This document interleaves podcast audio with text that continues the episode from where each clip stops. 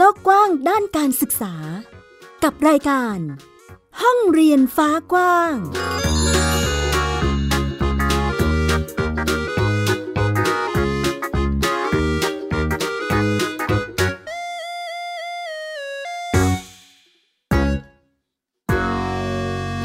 สวัสดีค่ะ คุณผู้ฟังต้อนรับคุณผู้ฟังทุกท่านเข้าสู่รายการห้องเรียนฟ้ากว้าง พบกับดิฉันอัยดาสนศรีเช่นเคยนะคะ วันนี้ห้องเรียนฟ้ากว้างมีประเด็นที่ให้ติดตามกันต่อค่ะ กับความเคลื่อนไหวของนักเรียนนักศึกษาณตอนนี้ ที่มีต่อประเด็นทางการเมือง รวมไปถึงระบบการศึกษาไทยด้วย เราจะไปติดตามข้อเสนอของนักเรียนเลวที่มีการยื่นไปยังกระทรวงศึกษาธิการนะคะ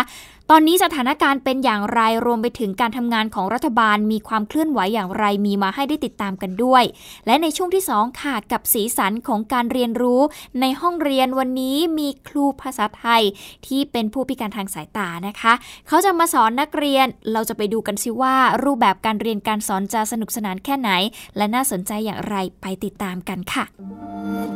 ไทย PBS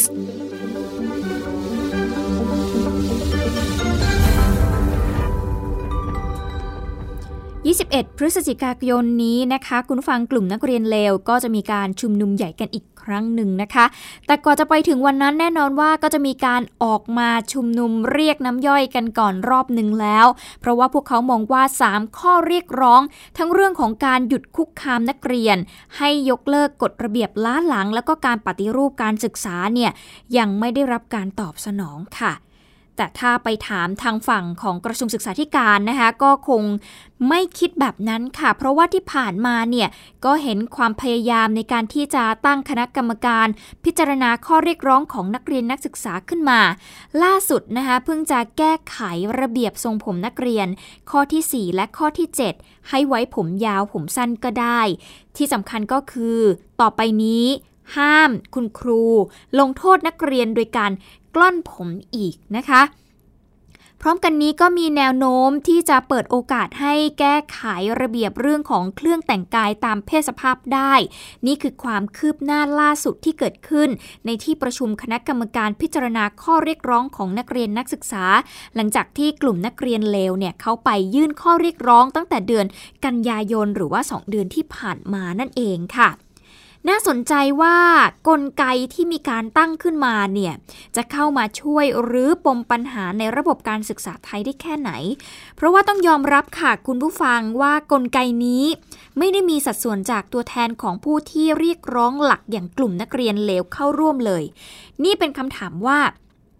คณะกรรมการชุดนี้เนี่ยฟังเสียงเยาวชนอย่างแท้จริงหรือไม่ และตั้งขึ้นมา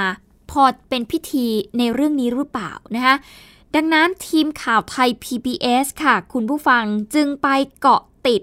ข้อเรียกร้องของกลุ่มนักเรียนเลวมาอย่างต่อเนื่อง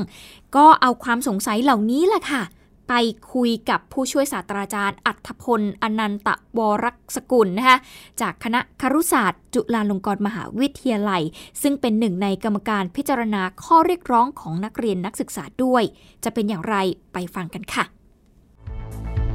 คณะทำงานที่ถูกตั้งขึ้นมาฉุกเฉินเนี่ยมีภารกิจสำคัญวันนั้น 2 เรื่องก็คือทบทวนเรื่องตัวระเบียบว่าด้วยเรื่องทรงผมกับเรื่องเครื่องแต่งกาย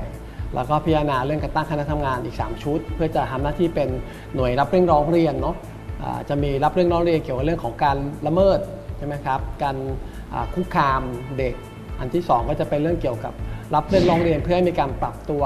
ปรับปรุงตัวกฎระเบียบที่ไม่ไม่ทันสมัย และเรื่องที่ 3 ก็คือรับฟังเรื่องร้องเรียนเกี่ยวกับ บทบาทของการที่เด็กๆ จะมีส่วนร่วมทางการเมือง ในกรณีที่เด็กเขาออกมาเคลื่อนไหวการเมืองแล้วเขาโดนคุกคามหรือว่าโดนกระทำจากโรงเรียนจากผู้ใหญ่อะไรเงี้ยครับผลจะเป็นไปอย่างที่ออกข่าวไปแล้ว ก็คือมีการปรับเปลี่ยนตัวระเบียบว่าเรื่องทรงผม 2 จุดใหญ่ๆก็คือข้อที่ 4 ข้อที่ 7 ข้อที่ 4 ก็คือไม่ได้ลงรายละเอียดเรื่องเด็กผู้ชายต้องไว้ผมยาวแค่ไหนสั้นแค่ไหน เด็กผู้หญิงจะต้องทำยังไง ใช้คำกลางไปเลยว่าเด็กนักเรียนไม่ว่าชายและหญิง สามารถจะไว้ผมสั้นหรือยาวก็ได้ โดยที่ถ้าจะไว้ผมยาวขอให้รวบผมให้เรียบร้อยคำนี้ก็จะครอบคลุมเด็กทั้งทุกกลุ่ม LGBTQ ด้วยอะไรเงี้ยซึ่งกรรมการสิทธิชี้ประเด็นว่าควรจะเขียนให้กลางแบบนี้แหละ แต่เพื่อให้เป็นไปตามข้อ 4 ก็จะมีข้อติดกำกับไว้ว่า เพื่อจะให้เกิดสิ่งนี้จะต้องมีกระบวนการในการที่จะสร้างการมีส่วนร่วม ถ้ามันเป็นมติที่มาจากการรับฟังเสียงสาธารณะของโรงเรียนแล้ว มีการแขวนขึ้นในเว็บไซต์ต่าง ๆ แล้วเนี่ยมันก็ไม่มีเหตุผลอะไรที่กรรมการสานศึกษาจะจะ ปฏิเสธมันในระเบียบอันเดิมน้ำหนักในการพูดถึงกระบวนการมีส่วนร่วมค่อนข้างน้อยนะบอกแต่ว่าโอเคมีการรับฟังแล้วจริงๆผมคิดว่าตัวหนังสือที่มันถูกตีความไปตามประสบการณ์เดิมของผู้ใช้ระเบียบอะมันก็จะมีการตีความแบบเข้าข้างมุมตัวเอง เช่นโรงเรียนก็จะเข้าใจว่าโอเคแบบนี้ก็แสดงว่างั้นโรงเรียนออกกฎอะไรก็ได้สิเพราะฉะนั้นก็เราก็ระบุชัดเจนมาแล้วว่าจะต้องออกกฎออกระเบียบขึ้นมาได้โดยที่ไม่ขัดต่อข้อ4 ข้อ 4 เป็นตัวตั้ง เพราะว่ามันก็ปักหลักการไว้ก่อนหนึ่งคือทุกคนมีสิทธิเหนือเนื้อตัวร่างกายตัวเอง ซึ่งอันนี้ผูกพันกับตัวพรบการศึกษา มีคนทักท้วงว่าถ้าเกิดอย่างนั้นเอาเรื่องเข้ากรรมการการศึกษาเขาแบนก็ได้เขาทำได้แต่เขาก็ต้องโดนกระแสสังคมเรื่องงานหนักอะหนึ่งการที่มีกลุ่มนักเรียนเร็วมาเคลื่อนไหวเป็นสิ่งที่ดีเขาเป็นแอคทิวิสต์ที่เป็นเด็กนักเรียน แล้วเขาช่วยส่งเสียงแทนเพื่อนๆ อันที่สองผมเข้าใจความกังวลของเขาเขาไม่อยากให้เรื่องการมีส่วนร่วมของเด็กเยาวชนเป็นแค่พิธีกรรมของผู้ใหญ่ เอามาเป็นไม้ประดับในการตัดสินใจ เพราะฉะนั้นการที่เขาจะแสดงจุดยืนชัดเจนว่าเขาไม่เข้าร่วมผมเข้าใจ อันที่ 3 การสื่อสารสาธารณะระหว่างการประชุมเนี่ยมีการไลฟ์สดตลอด แล้วก็ท่านประธานในที่ประชุมดรสมเกียรติก็พยายามจะ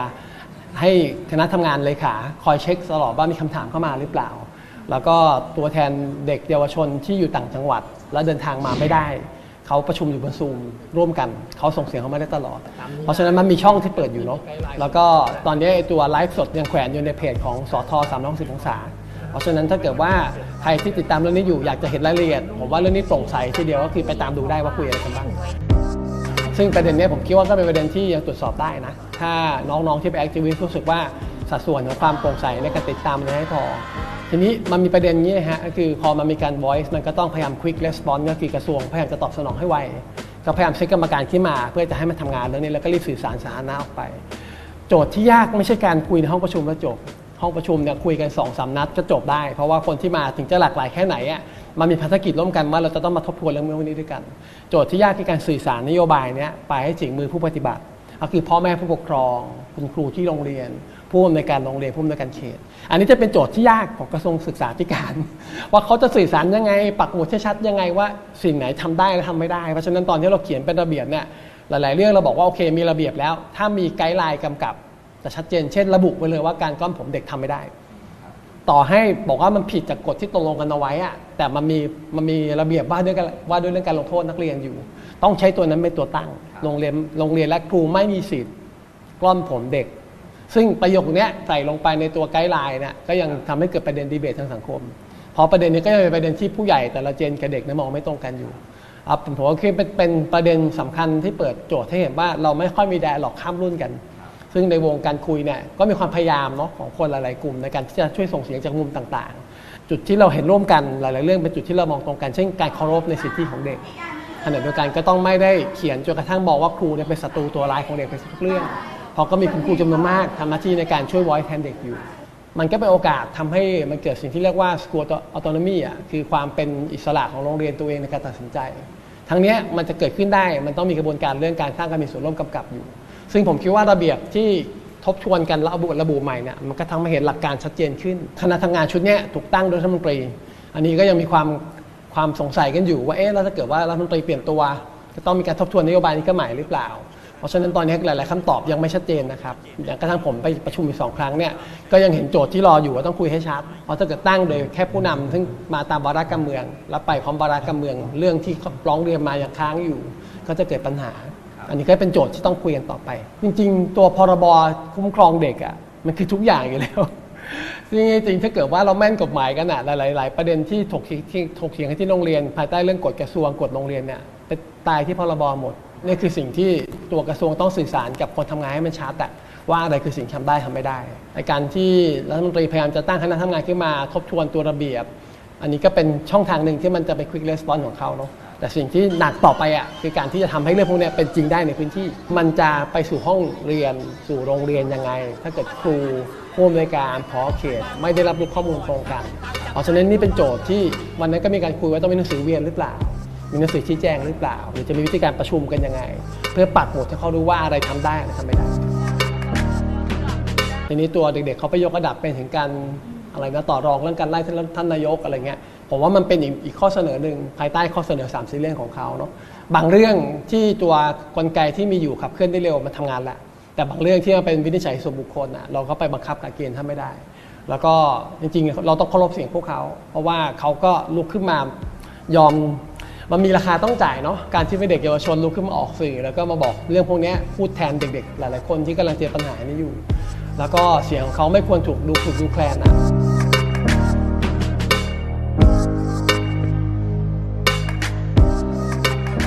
การเคารพสิทธิพวกเขา การให้เขาได้มีส่วนร่วมในการตัดสินใจเป็นเรื่องสำคัญ นี่คือหลักการเบื้องต้นที่ต้องปักหมุดเอาไว้ แล้วก็ตอนนี้ process ต่อไปคือระเบียบต้องไปลงนามโดยท่านรัฐมนตรี แล้วก็ประกาศใช้ ประกาศใช้ก็ต้องมีการสื่อสารต่อ เรามีกฎหมายระเบียบที่ดีเยอะ แต่การบังคับใช้กฎหมาย การอนุวัยสู่การปฏิบัติเป็นในโลกหนึ่ง ซึ่งอันนี้ต้องช่วยกันต่อกระแสสังคมก็ต้องไม่จบแค่มีระเบียบใหม่ออกมาแล้วแล้วคิดว่ามันจบแล้ว ไม่ไม่อยากให้ทุกอย่างต้องไปรอถึงเกิดปัญหาแล้วต้องมานั่งอยู่บนถนนในการคุยกัน อันนั้นเป็นช่องทางหนึ่งที่ต้องทำถ้าเกิดมันไม่มีที่พื้นที่เข้าส่งเสียง แต่ควรจะมีช่องทางอื่นๆสำรองไว้ด้วยสำหรับคนที่คิดว่ามันมีช่องทางในการสื่อสารได้ มันต้องช่วยกันปักหมุดว่าเราต้องการภาพแบบไหน หลายประเทศกลไกการตัดสินใจ ตั้งแต่คะแนนตอบเด็กเนี่ยเด็กก็มีส่วนร่วมในการร่วมตัดสิน หลายประเทศการตัดสินใจใดๆเกี่ยวกับเรื่องของโรงเรียน การแค่จะพากันไปออกทริปที่ไหน พ่อแม่เด็กก็มามีส่วนร่วมตัดสิน มันคือการขยายสิทธิของการมีส่วนร่วมของคนที่เกี่ยวข้องกับการศึกษา ซึ่งบ้านเราเรื่องนี้อาจจะเป็นเรื่องที่เราไม่ค่อยคุ้นเคยกันเลย การที่เขาไว้เรื่องนี้ขึ้นมาผมคิดว่าเป็นสัญญาณบวก ที่เปิดให้เราเห็นว่ามันมีอีกหลาย ๆ เรื่อง นอกจากเรื่องการลงโทษ เรื่องการติดตามวินัยครูแล้วนะจริง ๆ มันต้องสร้างการมีส่วนร่วม เราพูดเท่ๆกันมาตลอดว่า all for education นะแต่ในภาคปฏิบัติอะการมีส่วนร่วมน้อยมากๆ เราก็จำกัดแค่บางเรื่องที่เข้ามาเป็นตัวแทนของสกูบอร์ดเท่านั้นผมว่าจากนี้ไปเสียงน้องๆเนี่ยที่พอยมาเนี่ยมีความหมายเรื่องนี้แหละ คืออยากจะสร้างบรรยากาศให้เห็นว่าโรงเรียนในการดำเนินการใดๆก็ตามที่เกี่ยวข้องกับเด็ก ผู้ที่เกี่ยวข้องกับเด็กควรมีส่วนร่วมในการตัดสินใจ ที่ไม่ใช่แค่เอาตัวไม้แอลสิแต่ส่วนกลางมาเป็นไม้บรรทัดในการทาบแล้วก็ตีเส้นให้ แต่ทำให้เสียงของคนที่อยู่ในพื้นที่มีความหมายมากขึ้น แล้วทำให้คำว่าการกระจายอำนาจไม่ใช่แค่เรื่องของการรื้อโครงสร้างไงแต่อำนาจตัดสินใจจริงๆในชีวิตความเป็นอยู่ของครูและเด็กอะมันต้องอยู่ในพื้นที่ เราผมคิดว่าสิ่งที่คุณอุปการหนึ่งที่น้องๆนักเรียนเรามาเคลื่อนไหวเนี่ยมันก็ได้ทำให้เกิดสิ่งนี้แหละทำให้เราต้องทบทวนหลาย ๆ เรื่อง ซึ่งพรบการศึกษาฉบับที่มีอยู่เนี่ย มันก็พูดเรื่องพวกนี้ แต่มันไม่มีรายละเอียดที่มันครอบคลุมมากพอ แล้วมันเห็นโจทย์ใหม่ๆที่ต้องคุยกัน อาจารย์ก็ได้ให้ความคิดเห็นในประเด็นต่างๆ รวมไปถึงพูดถึงการทำงานของคณะกรรมการในครั้งนี้ด้วยนั่นเองนะคะ แต่ถ้าพูดถึงความเคลื่อนไหวในประเด็นต่างๆ เกี่ยวกับการศึกษาที่มีนักเรียนนักศึกษาออกมาเคลื่อนไหว มีเมื่อสัปดาห์ที่ผ่านมาเหมือนกันค่ะ ที่จังหวัดมหาสารคาม ก็มีกลุ่มที่เรียกตัวเองว่าภาคีนักเรียนมหาสารคาม และเครือข่ายแนวร่วมนิสิตมหาวิทยาลัยมหาสารคาม เขาก็มีการจัดชุมนุมเพื่อที่จะสะท้อนปัญหาระบบการศึกษา ที่ต้องรับฟังเสียงของเยาวชน เปิดโอกาสให้แสดงออกแล้วก็ร่วมกันแก้ไขปัญหาที่เกิดขึ้นในปัจจุบันนะคะ ซึ่งการชุมนุมในครั้งนี้เนี่ยนะคะเกิดขึ้นเมื่อวันที่ 12 พฤศจิกายนที่ผ่านมา ซึ่งกลุ่มนี้เนี่ยนะคะคุณผู้ฟังเขาก็มีการจัดการชุมนุมกันที่สวนสุขภาพ เพื่อที่จะเปิดพื้นที่ให้กับเยาวชนเนี่ยไปปราศัยค่ะ สะท้อนความคิดเห็นต่อระบบการศึกษาที่พวกเขามองว่าเป็นการปิดกั้นการแสดงออกทางความคิดของคนรุ่นใหม่ ทั้งที่การ แก้ไขปัญหาที่เกิดขึ้นในปัจจุบันเนี่ยต้องรับฟังเสียงเยาวชน เปิดโอกาสให้แสดงออกแล้วก็ร่วมกันแก้ไขปัญหาที่เกิดขึ้น รวมทั้งมีการแสดงจุดยืนต่อต้านรัฐบาล เนื่องจากมองว่าไม่สามารถที่จะแก้ปัญหาที่เกิดขึ้นภายในประเทศนั่นเอง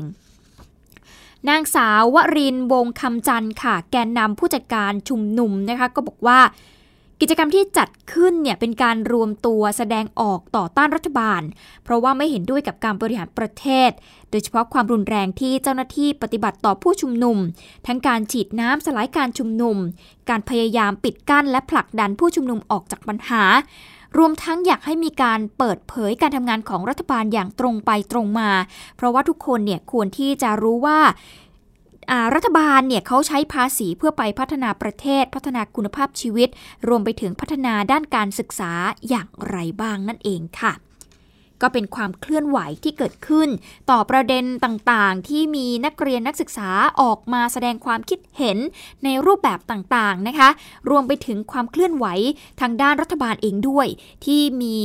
ความพยายามในการที่จะแก้ไขปัญหารับเอาข้อเรียกร้องต่างๆ ของน้องๆนักเรียนนักศึกษาที่ได้มีการยื่นไปเนี่ยนำไปดำเนินการ ก็ถือว่าเป็นอีกสเต็ปหนึ่งแต่ว่าก็ต้องติดตามกันยาวๆละค่ะว่า ปัญหาอื่นๆ ที่เหลือจะมีการแก้ไขกันอย่างไรบ้างเดี๋ยวช่วงนี้เราพักกันสักครู่นะคะ ช่วงหน้าเราจะกลับมาติดตามสีสันด้านการศึกษากันบ้าง ว่าในห้องเรียนเนี่ยนะคะว่า การเรียนการสอนของคุณครูเนี่ย จะสร้างความสนใจให้กับนักเรียนอย่างไรบ้าง ติดตามกันช่วงหน้าค่ะ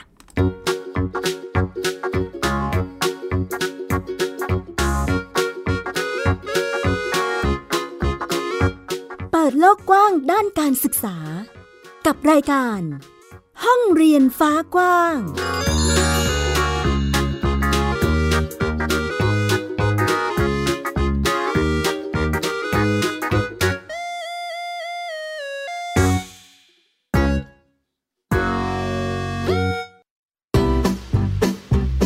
บหลากหลายเรื่องราวตั้งแต่เรื่องเล็กจนถึงเรื่องใหญ่ กับนายแพทย์บัญชาพงพาณิชย์ ผู้ที่จะพาคุณผู้ฟังเดินทางไปทั่ว ผมเองด้วยประสบการณ์ส่วนตัวเนี่ยผมชอบที่จะเดินทาง เก็บเกี่ยวเพื่อเอามาใช้ในชีวิต ท่องเที่ยวโลกภายนอก เพื่อเรียนรู้โลกด้านในของชีวิตขณะเดียวกันเที่ยวมันก็ต้องมัน สนุกไปด้วยผ่อนคลายไปด้วย แต่ได้อะไรกลับมาด้วย เที่ยวมีเรื่องกับหมอบัญชา ทุกวันเสาร์ 15นาฬิกา30นาทีถึง 16นาฬิกาและฟังอีกครั้งวันอาทิตย์ 18นาฬิกา30นาทีถึง 19นาฬิกาทางเว็บไซต์ thaipbspodcast.com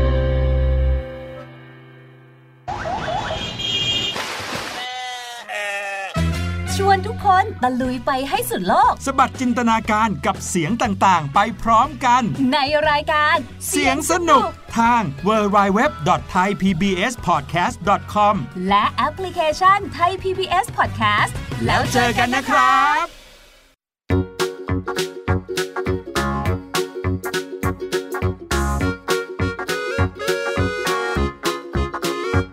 เปิดโลกกว้างด้านการศึกษา กับรายการ ห้องเรียนฟ้ากว้าง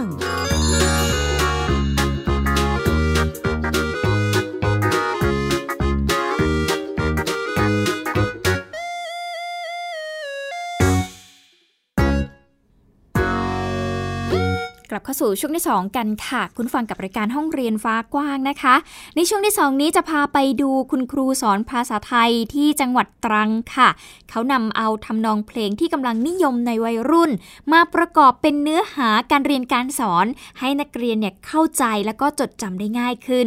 ดึงนักเรียนให้มีส่วนร่วมในการเรียนการสอน โดยความบกพร่องทางการมองเห็นของคุณครูท่านนี้เนี่ยนะคะ ไม่ได้เป็นอุปสรรคในการสร้างสารรค์เทคนิคใหม่ ๆ ให้เข้าถึงนักเรียนในยุคปัจจุบันเลย จะเป็นอย่างไรลองไปฟังบรรยากาศการเรียนการสอนของคุณครูภาษาไทยกันค่ะ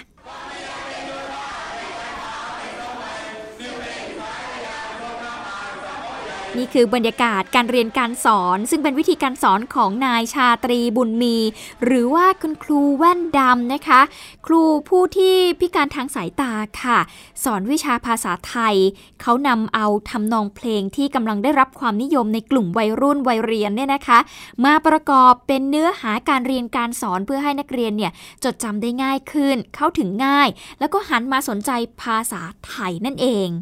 ครูแว่นดำสอนอยู่ที่โรงเรียนเทศบาล บ้านคลองภาษีในเขตเทศบาลเมืองกันตังที่อำเภอกันตังจังหวัดตรังนะคะ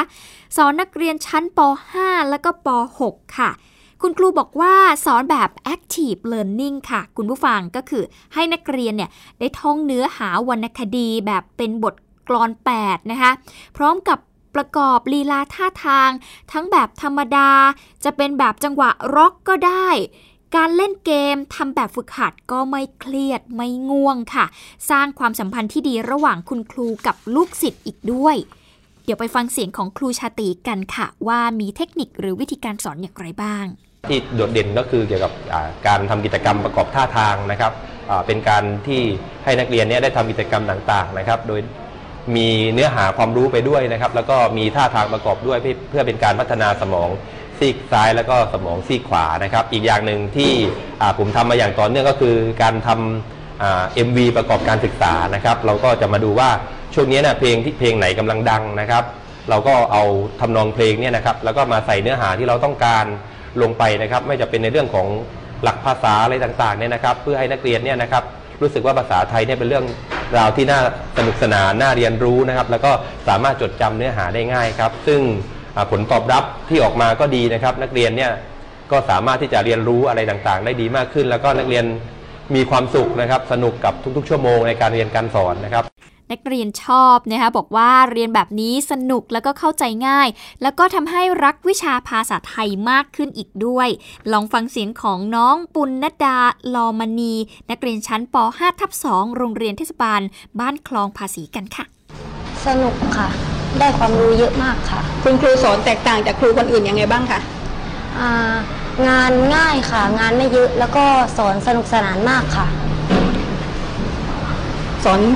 ได้รับความรู้ได้รับความสนุกยังไงยังไงบ้างคะได้รับความรู้จากครูที่อธิบายมาแบบเข้าใจมากค่ะ แล้วก็สนุกสนานในด้านของการเล่นเกมกับวิชาภาษาไทยค่ะ มีดนตรีประกอบ ชอบกว่าวิชาอื่นๆไหมคะชอบกว่าค่ะ พอเราได้เรียนได้เล่นอะไรแบบเนี้ยค่ะ เรารู้สึกว่าความจำเราดีขึ้นเราเรียนได้ดีขึ้นไหมคะเรียนได้ดีขึ้นค่ะ เพื่อนๆในห้องเป็นไงบ้างคะก็เรียนกันได้ทุกคนค่ะ น้องๆก็ร้องเพลงแล้วก็มีการแสดงเต้นประกอบกับการเรียนไปด้วย อันนี้ก็จะเป็นส่วนหนึ่งของการทำ MV ซึ่งครูแว่นดำเนี่ยนำมาเป็นสื่อการเรียนการสอนนะคะ ซึ่งคุณครูเขาก็มีช่อง YouTube เป็นของตัวเองด้วยนะคะ คุณผู้ฟังอาจจะลองไปติดตามฟังกันได้นะคะว่าเป็นอย่างไรไ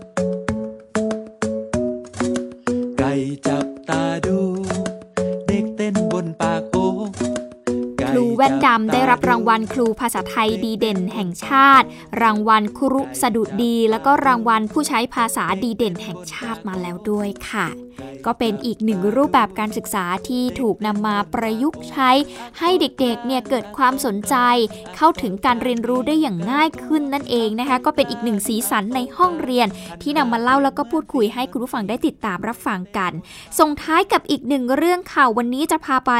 ที่ถนนคนเดินที่จังหวัดอุตรดิตถ์ ไปดูกิจกรรมสร้างสรรค์ เชื่อมครอบครัว เชื่อมชุมชน ที่ภาคีเครือข่ายอุตรดิตถ์ติดยิ้ม ร่วมกันจัดขึ้นมา เพื่อเปิดพื้นที่การเรียนรู้ให้กับคนอุตรดิตถ์ทุกช่วงวัยเลยนะคะ ไปติดตามกับนักข่าวพลเมืองอุตรดิตถ์ติดยิ้มกันค่ะ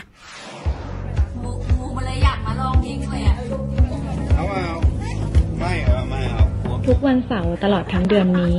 จะเห็นภาพกิจกรรมสร้างสรรค์ การเพ้นหน้า การทำมงกุฎกระดาษ หรือบอร์ดเกมแบบนี้ บริเวณถนนคนเดินจังหวัดอุตรดิตถ์นะคะ ซึ่งเป็นกิจกรรมที่คนทุกวัยในชุมชน ช่วยกันออกแบบเพื่อสร้างจินตนาการ และเป็นตัวเชื่อมความสัมพันธ์ทั้งในระดับครอบครัวและสังคมค่ะ มีความเกิน ตอนนี้น้องพิมพ์กำลังทำอะไรอยู่ครับกำลังทำมงกุฎ พื้นที่สร้างสรรค์นี้เกิดจากการรวมกลุ่มกันของเครือข่ายภาคประชาชน และนักกิจกรรมหลากหลายวัย ร่วมกันจัดขึ้นนะคะ ในชื่อเครือข่ายอุตรดิตถ์ติดยิ้มอยากจะให้แบบคนที่มาเดินมาเดินงานเนี้ยค่ะ ได้แบบมาแสดงความคิดสร้างสรรค์แบบเปิดเผยอะไรอย่างเงี้ยค่ะสนุกค่ะใช้ความคิดสร้างสรรค์อุตรดิตถ์เองเนี่ยก็เป็นพื้นที่ที่อ่า มีความหลากหลายทางวัฒนธรรมนะครับมีวัฒนธรรมร้านช้างร้านนา แล้วก็วัฒนธรรมไทยกลางนะครับแล้วก็มีความหลากหลายทางภาษานะครับมีสำเนียงภาษามีอาชีพที่หลากหลายด้วยเนาะอย่างหนึงเนี่ยก็คือว่าจากที่เราทำงานอยู่ในอุตรดิตถ์เราก็พบเจอว่าอุตรดิตถ์ก็เป็นเมืองของนักสร้างสรรค์นักสร้างการเรียนรู้ด้วยนะครับนี่ก็เป็นที่มาของการเอากิจกรรมมาครั้งนี้ด้วย ก็คือคล้ายๆเป็นแบบ ซุ้มกิจกรรมเล็กๆที่เอามาอย่างนี้ยนะครับ โดยเป้าหมายหลักที่เราอยากเอากิจกรรมมาก็เพื่อเปิดพื้นที่ให้เด็กเยาวชนครอบครัวได้เข้ามาใช้เวลาว่างด้วยกันได้มาทำงานสร้างสรรค์ด้วยกันนะจึงมีการหยิบเอาวัฒนธรรม ภูมิปัญญา และอาหารการกินพื้นบ้าน ที่มีอยู่ในถนนคนเดิน เข้ามาเชื่อมต่อกับกิจกรรมที่ออกแบบขึ้นมา เพื่อให้เกิดการเชื่อมโยงกับความรู้ท้องถิ่นค่ะในอนาคตเราเราเราก็คิดว่า งานการเรียนรู้อะมันมันจะกลับมาอยู่ที่พื้นที่การเรียนรู้แล้วเราก็เห็นว่าอนาคตอุตรดิตถ์เองเนี่ยทุกๆพื้นที่มันจะเป็นพื้นที่เรียนรู้ได้นะแล้วก็คนในอุตรดิตถ์ก็จะลุกขึ้นมาเป็นผู้สร้างการเรียนรู้เป็นเป็นผู้เรียนรู้ แล้วก็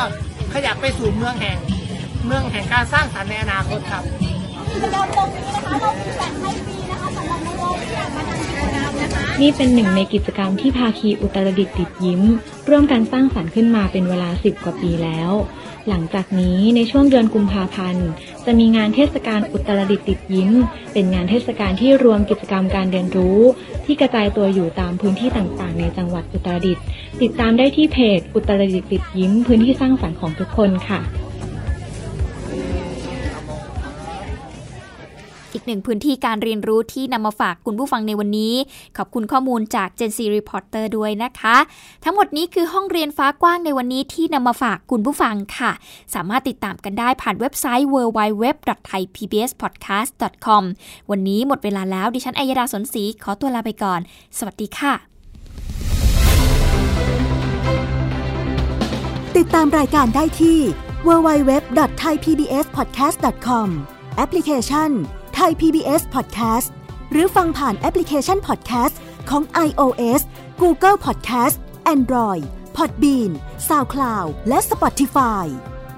ติดตามความเคลื่อนไหวของรายการและแสดงความคิดเห็น โดยกดถูกใจ